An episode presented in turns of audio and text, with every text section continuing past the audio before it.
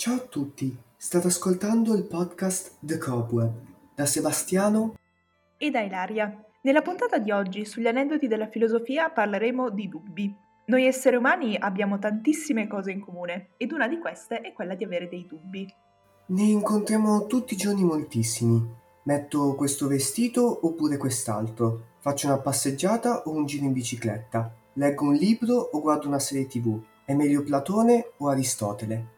Insomma, dubbi che incontriamo sempre, soprattutto quello di Platone ed Aristotele. Però, oltre a questo dubbio, noi, essendo il nostro un podcast di filosofia, ve ne porteremo uno nuovo. Avere o essere? Sì, solo con la domanda è difficile dare una risposta o cavare un buco dal ragno. Non era cavare un ragno dal buco? Vabbè, comunque, questo dubbio, andando oltre le apparenze, ci può insegnare moltissimo. Partiamo con calma. Avere o essere è il titolo di un saggio del 1976 di Erich Fromm.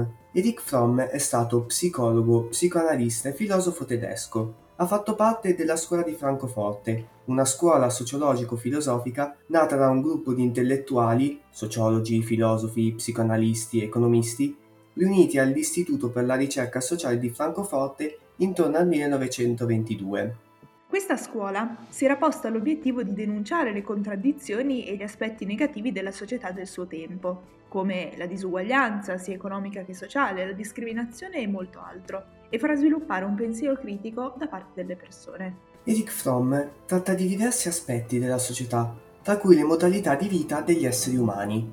Secondo lui, gli individui vivono tramite due modalità, quella dell'avere e quella dell'essere. Chi segue la prima modalità vive per il possesso di tutto, cose e persone.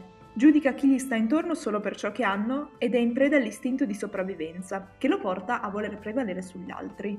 Chi segue la modalità dell'essere, invece, vive un rapporto autentico con il mondo e con le persone, che non vede come avversari, ma compagni. Si unisce al mondo e contempla la bellezza della vita, esprime e diventa ciò che è, realizza se stesso. Fromm vedeva la società in cui si trovava caratterizzata da persone dominate dal voler avere. Lui perciò ha proposto un interrogativo ed ognuno di noi può scegliere, ma bisogna fare la scelta giusta, per se stessi e per il mondo.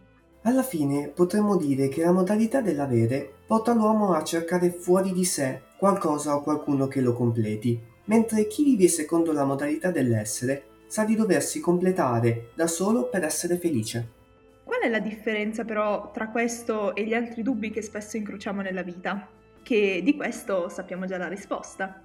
Qui da Sebastiano e da Ilaria è tutto. O forse no, avere o essere?